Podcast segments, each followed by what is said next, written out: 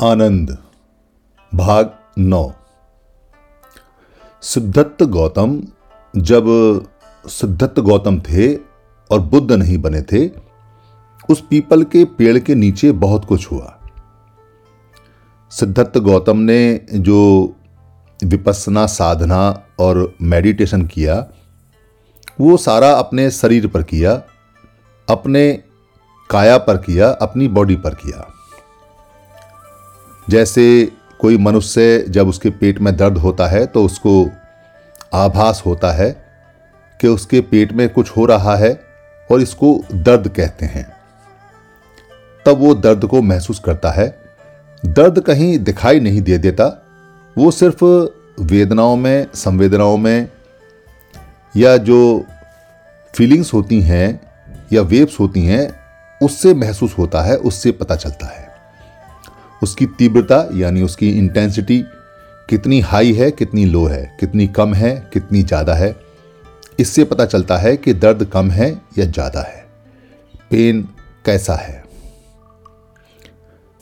सिद्धार्थ गौतम ने जो अपनी बॉडी अपनी शरीर पर, अपने हार्डवेयर पर जो इन्वेस्टिगेशन की, जो शोध किया जो एनालिसिस किया तो उन्होंने अपनी बॉडी के छोटे छोटे पार्ट्स को और भी छोटा देखते हुए अपने मन से और वो इलेक्ट्रॉन प्रोटॉन और न्यूट्रॉन की तरंगों तक भी पहुँच गए। यानी उन्हें ये पता चल गया कि सारा बॉडी यानी सारा हार्डवेयर सारा कंपितो कंपितो, तरंग ही तरंग वेव्स ही वेव्स हैं। ठोस इसमें कुछ भी नहीं है, लगातार हिलता रहता है।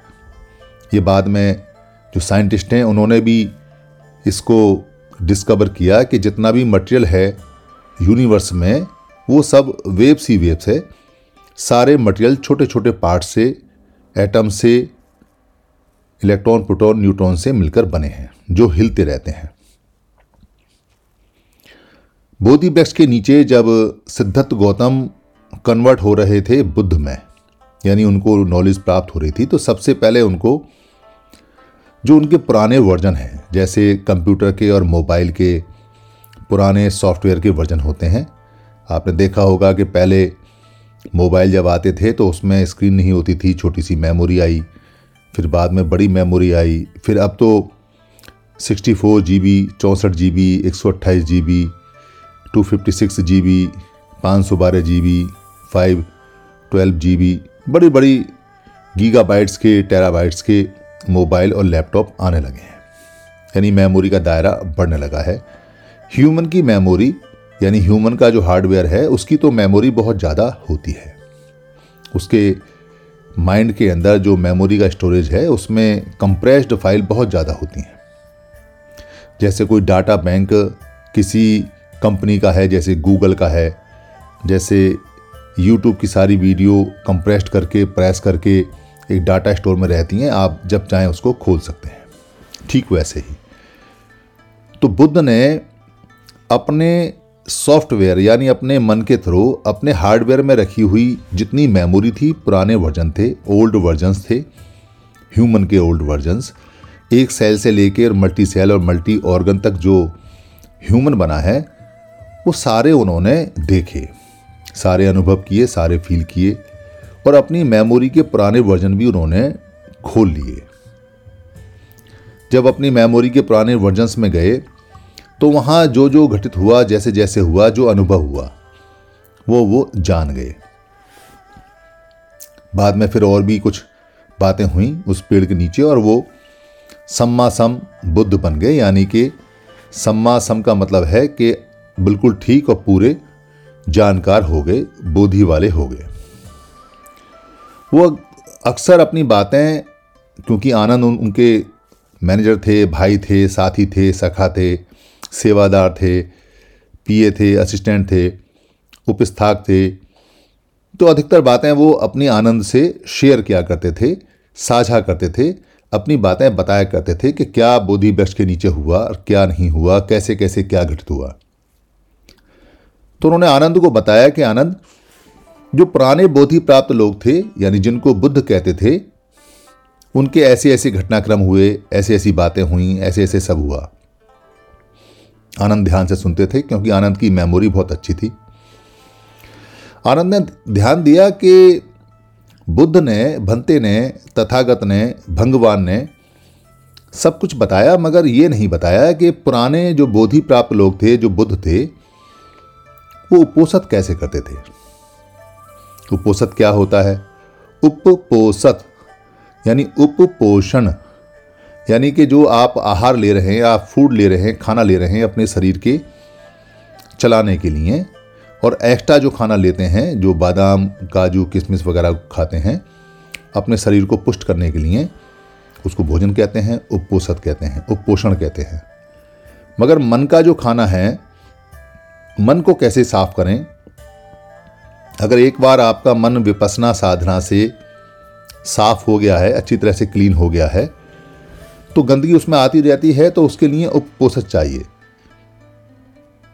यानी कि उसको पोषण चाहिए, लगातार उसको पुष्ट करने के लिए, मन को मज़बूत करने के लिए, ताकि मन दोबारा से ना भटके और साफ़ रहे। तो समय समय पर भगवान बुद्ध ने एक प्रणाली, एक टेक्निक बनाई कि हर आठ दिन के बाद में उपोषित होगा। यानी कि अठमी जो आती थी, जिनको अष्टमी बोलते हैं, दोनों अठमियों पे और अमावस जो होता है, जो ब्लैक मून होता है और जो फुल मून होता है, यानी पूर्णमासी जब मास पूर्ण होता है, चंद्रमा पूरा होता है।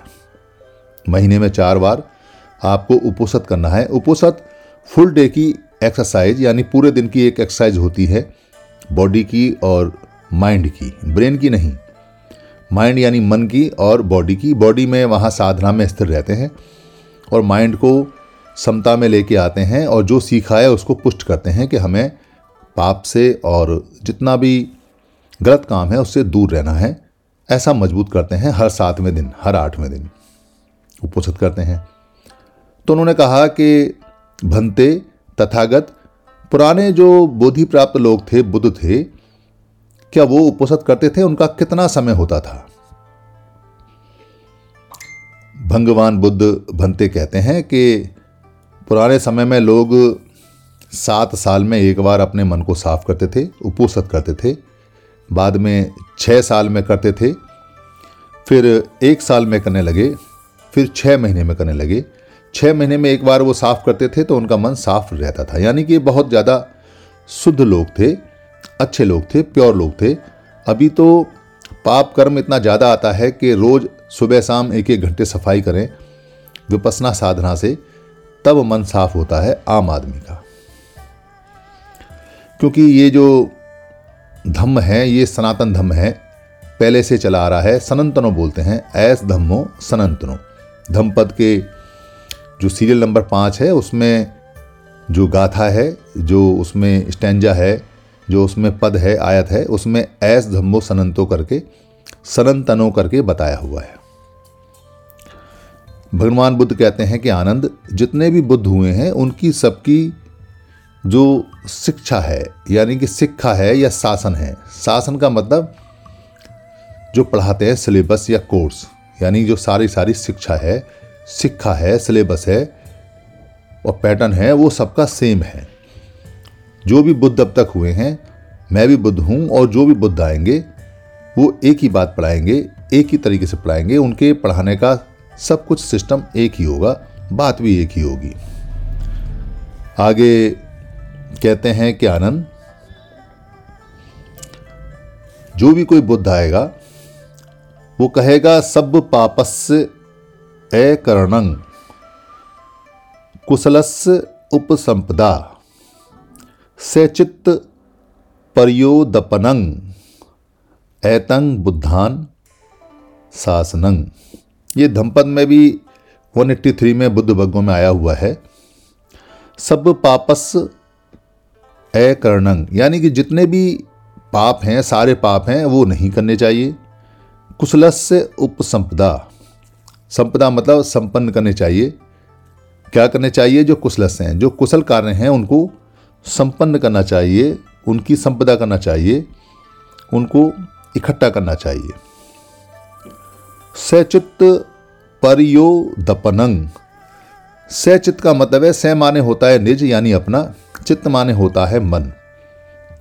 परियोदो परियोदोपनन का मतलब होता है शुद्ध करना चाहिए, परिशुद्ध करना चाहिए।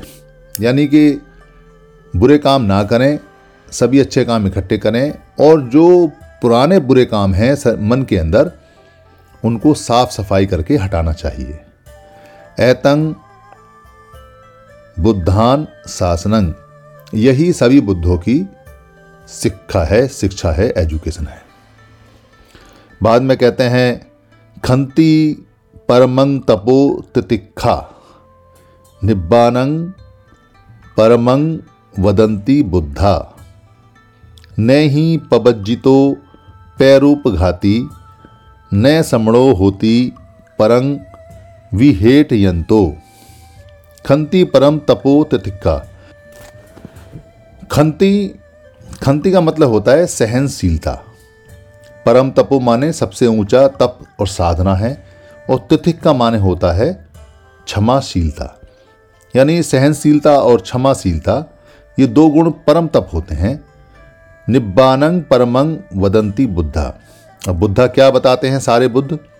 निब्बान परम होता है, यानी कि साल्वेसन जो होता है, दुखों से छुटकारा जीत जीते जी, जिसको निब्बान बोलते हैं। संस्कारित भाषा में निर्वाण बोलते हैं। वो परम होता है, सबसे ऊँचा होता है, ऐसा सारे बुद्ध बताते हैं। न ही पवज्जितो पैरूप घाती। पैरूप घाती का मतलब है पूरी तरह से रूप माने शरीर और बॉडी और घाती माने घात करने वाला, खत्म करने वाला, मारने वाला। यानी कि जो रूप को शरीर को मारता है, हिंसा करता है न ही पवज्जित वो वास्तव में पवज्जित नहीं होता। यानी कि वो साधना में नहीं आता, साधना के लिए नहीं आता, जो दूसरों पे घात लगाता है शरीर पे पूरी तरह से। न समण होती परंग विहेट यंतो। और समण नहीं होता वो व्यक्ति जो दूसरों को हेट करता है, सताता है। कहते ना, ये बड़ी हटीली है, ये बड़ा हट करता है। हट माने गलत बात होता है, पाप होता है, गलत व्यवहार होता है। कह रहा ये हट कर गई, या ये हटीला है, भाई उसने हट पकड़ ली। यानी कि अगर कोई किसी दूसरे को सताता है या गलत तरीके से व्यवहार करता है तो वो समण नहीं हो सकता। समण का मतलब है, भारत का मूल निवासी जो बुद्ध के समय बुद्ध की शिक्षाओं को ग्रहण करता था, उसको समण कहते हैं। और जो पर्वत के उस पार से आए थे सफ़ेद लोग, सफ़ेद लोगों को अश्वेत बोलते हैं। अश्वेत का मतलब है जिनमें रंग ना हो, रंगहीन, अवर्ण बोलते थे उनको। अवर्ण, यानी वर्ण माने रंग होता था। अवर्ण, जिनमें रंग ना हो, रंगहीन। और भारत के लोग काले होते थे, सांवले होते थे, पक्के रंग के, गेहूँ जैसे गोल्ड जैसे, हिरन जैसे, उगते सूरज जैसे, उनको बोलते थे सैवर्ण, यानी कि रंगदार, रंगहीन, यानी रंगीन लोग, जो रंग वाले हैं, पक्के रंग के, काले लोग जिनको सवर्ण बोलते थे। अवर्ण माने जिनमें रंग नहीं है, और सवर्ण माने जिनमें रंग है। बाद में इसको वर्ण कर दिया, आधा रय लगा दिया। पाली में आधा रय नहीं होता, इसलिए पाली में बोलते थे सवर्ण और अवन्न और संस्कृत भाषा में बोलते हैं सवर्ण और अवर्ण। ये बेसिक अंतर रहा है जो बाहर से भारत में लोग आए हैं। तेरह बार भारत में बाहर से अवर्ण लोग आए हैं, यानी सफ़ेद तरह के, सफ़ेद रंग के लोग आए हैं, जिनका रंग नहीं होता था। फिर वो कहते हैं आनंद, अनूप वादो, अनूप घातो, पाति मोखे च संवरो, मतयुता च भत्तिस्मिंग पंतंग च, सैन आसनंग, अधिचित्ते च आयोगो एतंग बुद्धान शासनंग अनुपवादो अनुपवादो का मतलब है अन उपवादो यानी कि जो निंदा नहीं करता, वाद नहीं करता। अन उपघातो अन उपघातों का मतलब है जो घात नहीं करता, यानी घात नहीं करना, निंदा नहीं करना। पाति मोखे चय संवरो। पाथी मोखे चय संवरो का मतलब है पातिमुख भिक्खुओं के लिए होता है, यानी भिक्खु जो अपने आप को पातिमुख जो बोलते हैं, उसको नियमावली बोलते हैं। यानी भिक्खु अपने आप को संवारने के लिए, अपने आप को शुद्ध करने के लिए, अपने आप को ठीक करने के लिए उनकी सभा होती थी। उस सभा में वहाँ जो जिसने भी कोई नियम के विरुद्ध कोई काम किया है तो वहाँ पर वो उसको स्वीकार करते थे और फिर उसका दंड मिलता था।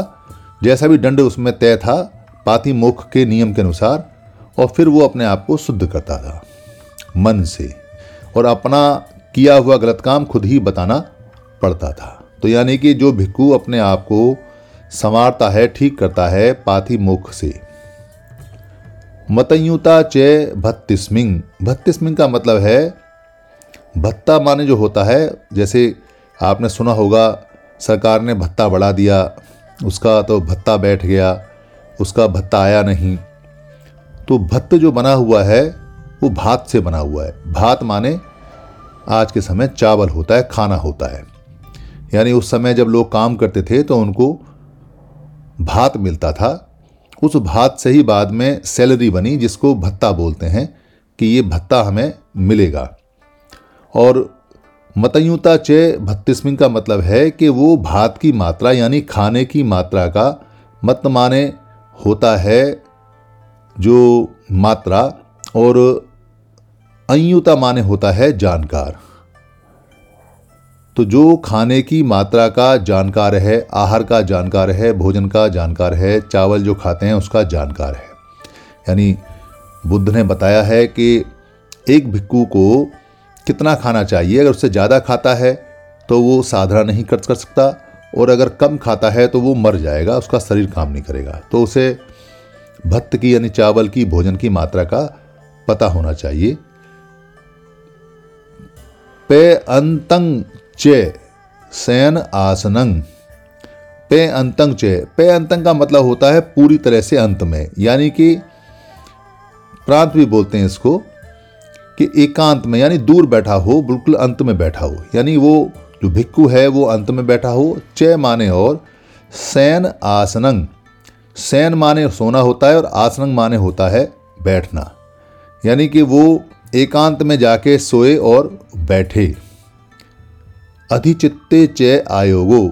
अधिचित्ते चय आयोगो का मतलब है कि गंभीर चित्त। अधिचित्त माने जो उसका गंभीर चित्त है, चय आयोगो।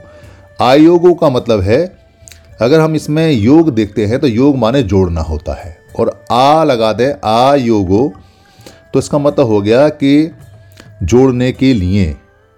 और अगर ए लगा दें ए योगो इसका मतलब है कि अयोग हो गया, यानी जोड़ने के काबिल नहीं है। ये पाली का शब्द है जो हम कहते हैं किसी को कि ये योग्य है और ये अयोग्य है। यानी कि जो व्यक्ति है, वो जोड़ने के काबिल है या नहीं है या जोड़ता है। तो ये योग से बना हुआ है। पाली में योग का मतलब होता है एडिशन जोड़ना। तो जो अपने चित्त को, अपने मन को गंभीर रूप से जोड़े, जोड़ने का मतलब है कि उसको एकाग्र करे, उसको इकट्ठा करे, उसको ठीक करे, उसमें से पाप निकाले, जो इधर उधर उसका मन और चित्त भटकता है, उसको रोके। ऐतंग बुद्धान शासनंग। यही बुद्धों का शासन है। ऐस धम्मो सनंतनो। यही सदा से चला हुआ आया बुद्धों का धम्म है, शासन है। यानी भगवान बुद्ध का जब आप सनातन की बात करते हैं कि सनातन धम्म क्या है तो यही सनातन धम्म है जो बुद्ध ने दिया कि सारे पाप कर्म आपने हटाने हैं, सारे अच्छे काम करने हैं। जो पुराने पाप कर्म हैं, उनको पूरी तरह से आपने धोना है, निकालना है, जड़ से ख़त्म करना है। यही सनातन धर्म है, यही बुद्धों की शिक्षा है, यही उन्होंने बताया है। आनंद को ऐसा उन्होंने बताया, क्या होता है सनातन धम्म यही सनातन धम्म है। सनातन जो शब्द है, सद है, वो भगवान बुद्ध की धमपद और उन्हीं के द्वारा आया है। दुनिया में कोई भी ऐसा नियम नहीं है जो बदलता ना हो, मगर जो सनातन नियम दिया भगवान बुद्ध ने, तथागत बुद्ध ने, वो कभी नहीं बदलता। जब तक मनुष्य रहेगा तब तक वो पाप कम और जो पुण्य कम है, यानी अच्छे जो कार्य हैं और जो खराब कार्य हैं, उसमें चलता रहेगा। सनातन नियम ये है, सनातन का मतलब है कि स अंतंग, यानी कि मुझसे आरंभ हो रहा है, स से निज से, और मेरे बाहर तक, अंत तक जा रहा है। यानी कि मैं जो हूँ, व्यक्ति हूँ, जो मैं पुरुष हूँ या जो मैं मानव हूँ, मेरे अंदर से वो काम कर रहा है सारा।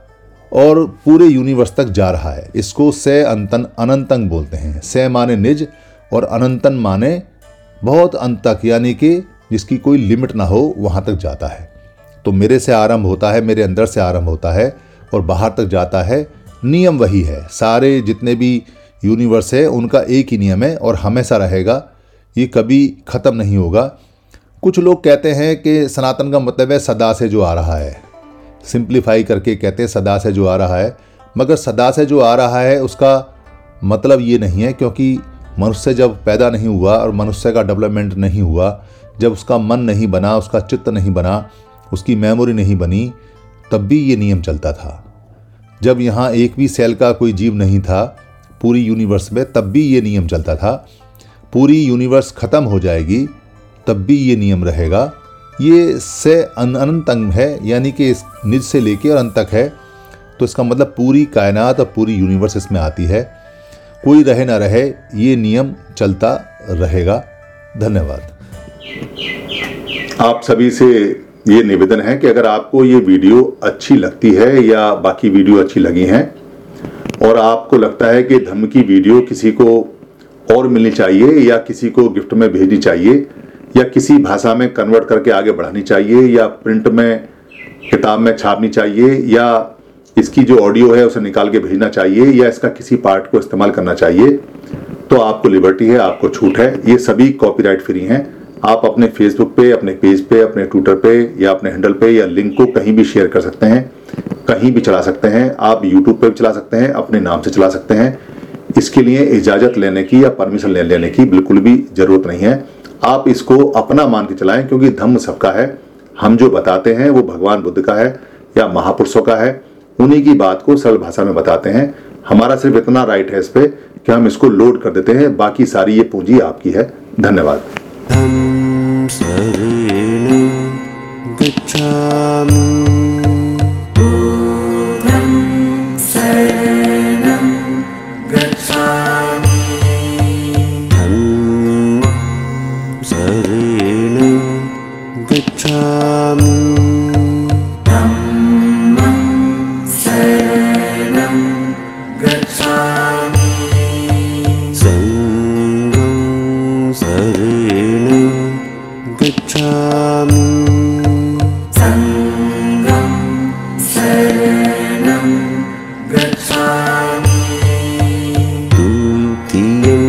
द्वितीयम्पि बुद्धं शरणं गच्छामि